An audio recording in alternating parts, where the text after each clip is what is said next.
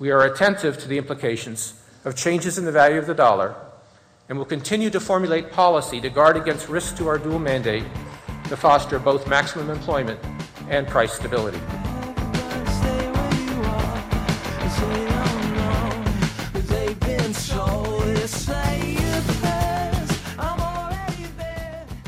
Hello and welcome to NPR's Planet Money. Today is Monday, November 16th. I'm Alex Blumberg. And I'm David Kestenbaum. Today on the podcast. Yep, Law and Order Planet Money style. We're going to do a recap of last week's not guilty verdict in one of the first big trials looking at Wall Street criminal like behavior or criminal behavior as a possible cause of the meltdown. Yeah, you might remember that two Bear Stearns hedge fund managers were facing criminal charges last week after the funds they managed blew up in the summer of 2007.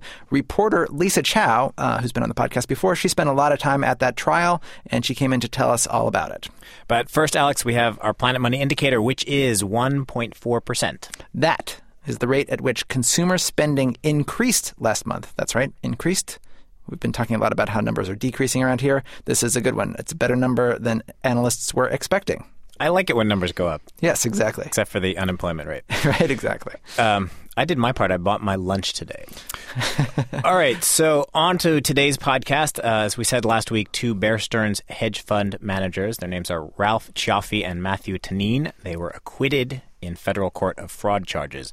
The government alleged that the, these two guys had broken the law by lying to investors. Cioffi and Tannin, they ran this fund, or a couple of funds, that invested mainly in subprime related securities, CDOs and that sort of thing. And the funds were going great, making lots of money for their investors. But then around the middle of 2007, the funds ran into trouble, and people in the funds started pulling their money out. And that's where the government said Cioffi and Tannin broke the law. A lot of the case had to do with uh, redemptions, you know, when investors pull their money out of a fund. And prosecutors claimed that people were pulling their money out, but that Cioffi and Tannin lied, told other people, don't worry, that's not happening which is illegal. The case was a big deal because it was the first time the government brought charges related to the subprime mortgage crisis and the ensuing financial downturn. And when the indictment against these two guys was first unsealed in June 2008, it seemed like the government had a pretty strong case. There were these damning emails the government had from Cioffi and Tannin. One in particular, they actually quoted in the press release the feds did when they when they unsealed the indictment, um, and it was from Matthew Tannin to Ralph Cioffi, and it said, "quote The subprime market looks pretty damn ugly." If we believe our internal modeling is anywhere close, all in caps, to accurate, I think we should close the funds now. The reason for this is that if our modeling is correct, then the entire subprime market is toast. And then it goes on to say, there is simply no way for us to make money ever. That was in the indictment. And I talked to WNYC reporter Lisa Chow, who was following the case from the beginning to the very end, um, about these emails and about how the government's case went wrong. And she said that that one line, which the government put in its indictment, it was taken from a longer email, a much longer email. It's a four page email written by Matthew Tannin from his Gmail account. So, you know, the government basically is trying to show that he went outside of the Bear Stearns system. That raises a little, you know, red flag. And he also sent this email from his Gmail account to Ralph Cioffi's wife's personal email account. I see. Yes. And so it sounds very damning. It seems like Yeah. he's basically admitting the government's case right there that like we know it's really bad and we're trying to cover it up. So so how how how did this not play in front of a jury? What happened? How come this wasn't Yeah. the smoking gun that the government wanted? Well, I mean, if you read it closely, uh, it's a, you know, as I said, it's four pages, and the first page the government called a love letter between one conspirator to another. It's a very kind of emotional, sentimental email. And let me just read uh, before we get to the smoking gun Sure, part. sure. Let me just read parts of this. Um, and, and the defense read this uh, in their closing uh, to kind of humanize a little bit these two these two people. Uh, this is Matthew Tannin writing. He says, over the past four years, a lot has changed and a lot has not. We have been very successful, measured in almost every conceivable way. We have raised a lot of money. We've made a lot of money. We've hired a lot of good people. But for me, most importantly, we have spent our time well. And time is the only thing in in this life, which one can't ever get back. And he goes on and he just talks about his feeling and he's like, you know, I'm not sure how you're feeling right now deep down. I guess I'm not 100% sure how I'm feeling deep down either. But I think I'm feeling pretty damn good. I think I'm feeling this way because I have absolutely no doubt that, that I've done the best possible job that I could have done. Mistakes, yep, I've made them. But they do not bother me as much as they did years ago. I've come to see that whatever my quote intelligence or quote abilities are, they are not substantially worse than any of any of the people we speak to, talk to, or read of. So, and he uses an expletive here. Uh, F it. F it. All one can do is their best, and I have done this. And, you know, that first paragraph I read, Cioffi's lawyer was reading that in his closing, and Tannin choked up. I mean, this is an email Tannin was writing, and he choked up, and you could see he was on the verge of tears. I mean, he put his mouth, to, he, he put his hand to his mouth to kind of control himself. Um, and there were moments where Cioffi, the jurors tell me, where Cioffi's choked up too, because in their emails they write a lot about their families and how at the end of the day, you know, they have their families and, and all that. So anyway, so that was. so it's like it's like if the government is trying to present this this case of like these these these cold hearted banksters out there lying to lying to investors, that's the last thing the government wants to see is like this heartfelt email full of emotion talking about your family, talking about how we tried our best and right, right. It. we didn't quite make it every time, but we have no regrets and we did our best. Right, yeah. right. And then okay, so that was part one. Part right. two is much more, and it, even it's funny. He says, "Okay, part two. and he and he said, and actually before he ends part one, he says, "Okay, put the Kleenex away. Part two is far less sentimental." That's him writing. Uh-huh. Um, and then here he goes really into all of the options of what we can do with the funds, and you know. And, I mean, and this email is written in. in at, at, put this email in, in, in context. This is the thing, they know things are turning ugly in this market. They know that they're in trouble. Their funds right. are in trouble. Right. Right. Yeah. Okay. So uh, let's kind of put us back in the timeline here. This email was written in. Actually, I have it, it was written April twenty second. 2007, um, three days before a very important investor conference call, and that was this. There was this feeling that okay, we're in some trouble. We just got this report, and this is the investment modeling report that he referred to in the email. We got this report. It's not looking. I'm I'm reading this report, and this report really doesn't look very good for us.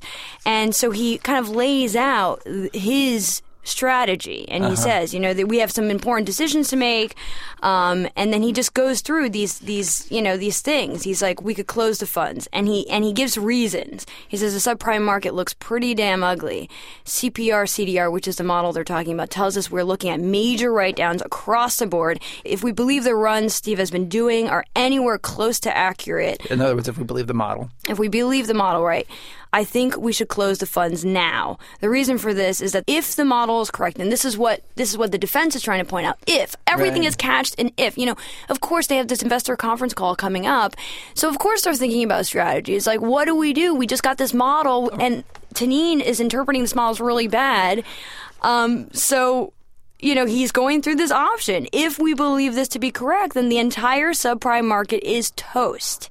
And then he goes into this other scenario where then he says, you know, or we could be really aggressive. So, I mean, so that's what they're saying. It was just, it was a d- discussion point. Right. It's sort of like when you see a movie uh, review where it's just like one word and it's sort of like, awesome, you know, or whatever. And the, the re- reporter could have been writing, give me an awesome headache, you know. right, but right. it's still, and it sounds like the government sort of did the same thing here. They cherry picked one little phrase from this e- email that sounds very damning, but if you put the whole email in context, it seems much less like um, a nefarious thing and more like a, a, a couple of prudent managers laying out all their options. Right, right. And I think the jurors definitely picked up on that. One juror told me that, you know, you could find gotcha moments with anyone if you read select quotes from their emails. You know, I mean, he just felt it was an unfair tactic. Wow. And he actually pointed out, I mean, one juror that I spoke to pointed that out as saying, you know, if you pulled back the frame and read the entire email in context,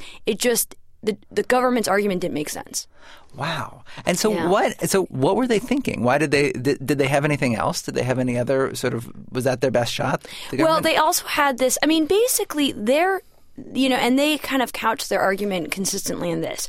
We are not going after these guys because their hedge funds failed. We are going after these guys because they lied to investors. So even if you disregard this particular email, another point that they uh, re- reference consistently is in this investor conference call three days later after this email was written, uh, Cioffi said I believe there's been a couple million of redemptions. Now that nine seconds of of an hour and a half investor conference call, the government claims was a lie. Okay, now we have that clip right here, and we'll we'll we'll- we'll play that for you. So this is the clip you're talking about. the big, you know, the, well, obviously the, the, the questions we've been getting from a number of investors are, how do we look on uh, on a redemption subscription basis? Um, the um, the next big redemption date or would be June 30th, and as of now, I believe we only have a couple million of redemptions for the June 30 date. So that nine seconds got debated over and over and over again. Okay, so actually, let me back up a little bit. All right. A few days before this investor conference call, they get a fax from their third largest investor who says he wants to put pull out fifty-seven million dollars from the fund. So the government says the managers knew about this. They they were they were already worried about redemptions. So it's it's kind of naivete to think that they didn't know about this $57 million redemption. I mean, they were worried about it. It was on the top of their minds. They hear from the third largest investor that he wants to pull 57 million out. So they knew about it. The defense says, yes, he knew about it, but they didn't know when the money was going to be pulled out. And right now they were talking about a, you know, in the investor conference call, they're talking about a June 30th date. So the defense was saying, yes, they knew about the redemption, the 57 million redemption, but they didn't know when. And then there was this whole discussion about what's a redemption. If you put in a notice, is that really a redemption? Because investors always played this game. So so did that hedge fund eventually pull out fifty seven million dollars or not? They had, they had two redemption notes, and I think they got part of their money out. Okay. Yeah. All right. So so that so that nine seconds where he where the, the and and who won that discussion? Do you think the prosecution? I, I guess the defense won, right? Like the defense basically view prevailed that that was not a lie by saying it's just a few million.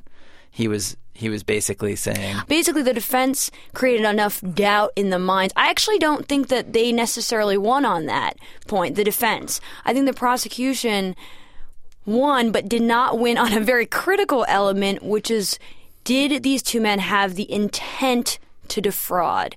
Because I talked to one juror and she said clearly they were withholding information. I mean, she even admitted, she's like, they were withholding information. If I were to talk to them right now, I would tell them, be more honest with your investors, be more upfront with your investors. But were they intending to defraud them? Is a is a completely different question, and I think that the jurors, uh, the jurors that I spoke to, basically said they could not see the intent to defraud. so what yeah so so I mean, in terms of like, you know, this is one of the biggest Wall Street centered crises in history that we've we've gone through. Clearly, there's many, many lawsuits. What does this mean for prosecutions going forward, for for for sort of seeking out wrongdoing going forward? What effect is this judgment going to have have on that process? You know, it, it's hard to say because you know I talked to uh, I talked to a bunch of experts in securities law as well as just white collar criminal law, former federal prosecutors and professors at Columbia Law School, and you know, I, t- I speaking to one former federal prosecutor, he says that so the fear by defense attorneys that we're going to go after eh, the big fat cats on Wall Street eh, if there if there were you know massive investor losses that people suffered is just unfounded mm-hmm. and that the presumption from the government that we're going to convict fat cats on wall street is also unfounded Just simply for being fat cats on Wall Street. Right, Yeah. right. That you can't presume that, and and and and one of the weaknesses in this case, this former federal prosecutor was was telling me, is that they didn't have. Uh, co- I mean, they didn't have someone cooperating with them. Basically, someone who could say, "Yes, on you know April 25th, we were sitting in a room and we decided to commit these crimes." And we, you know, you didn't have that, and so you just had a lot of circumstantial evidence that they were relying on So this federal prosecutor said they're just going to have to make sure that their cases are really solid and airtight and that they're relying on they're getting people cooperating with them who are basically admitting to the crimes right right and they didn't have that so right. And this case now, you were saying this case is not is not done, right? What is the next step of this? Like this case, the one in Brooklyn is done, but these these guys are still have to face trial in a separate on separate charges in Manhattan? Yeah, yeah. Well, first of all, the SEC has its civil complaint against the two men, and there are many investors who have civil complaints against Matt Tannin and Ralph Cioffi, uh, investor groups, but also banks, lenders who were lending them money uh, right before it collapsed, um, and felt that they were, you know, defrauded. And let me just just say very briefly they are going after uh, the two men in a very different way than the government.